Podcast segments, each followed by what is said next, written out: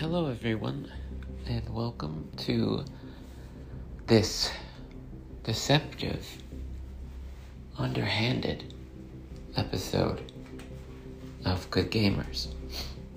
Now, in the spirit of the Ides of March that just recently passed, um, I will be talking about games that involve stabbing.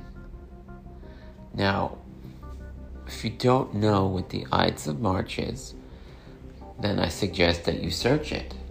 But uh, shorthand, Julius Caesar was stabbed by his constituents for a difference in political views. Uh, yes, again, if you want a more uh, concise research, go ahead and do that. But back to the topic at hand. So, the first game that I would like to mention is Assassin's Creed.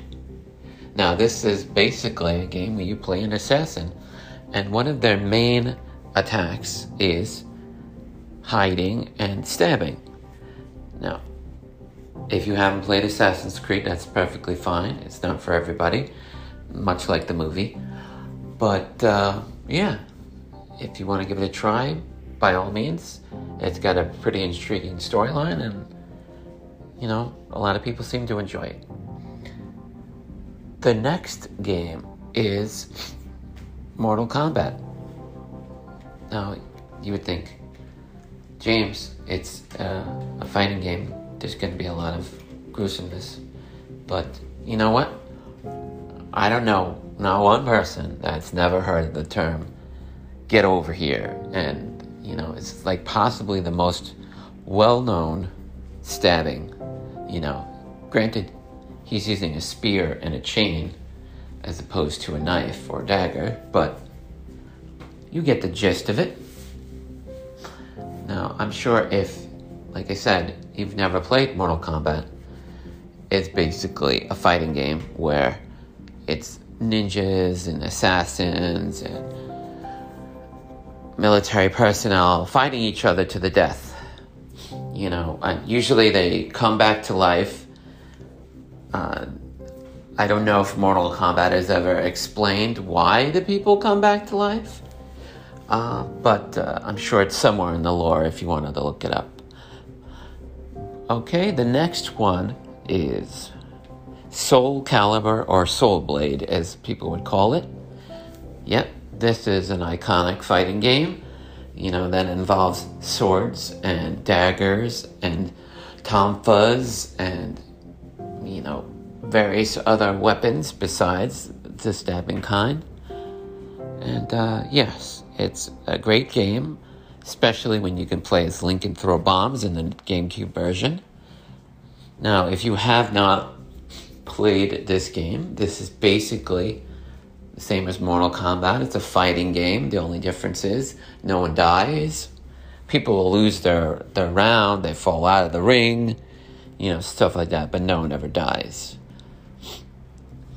And another game that involves stabbing and is based off of a very uh, popular movie, and that is Friday the 13th, which is, you guessed it, a game about playing Jason and killing campers.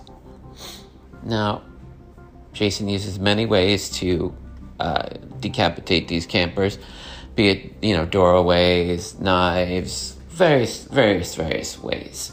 Now, if you've never seen Friday the Thirteenth or played this game, it's basically the same thing.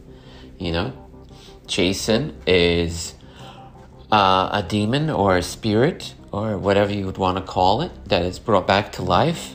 But in the first one, it was his mother. Spoiler alert, I'm sure.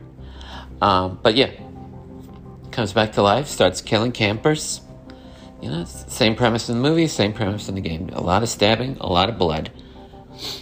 And uh, yeah, so I don't know if there is some game that you think is worth being mentioned but I feel that these were the top games that should be mentioned in this brief yet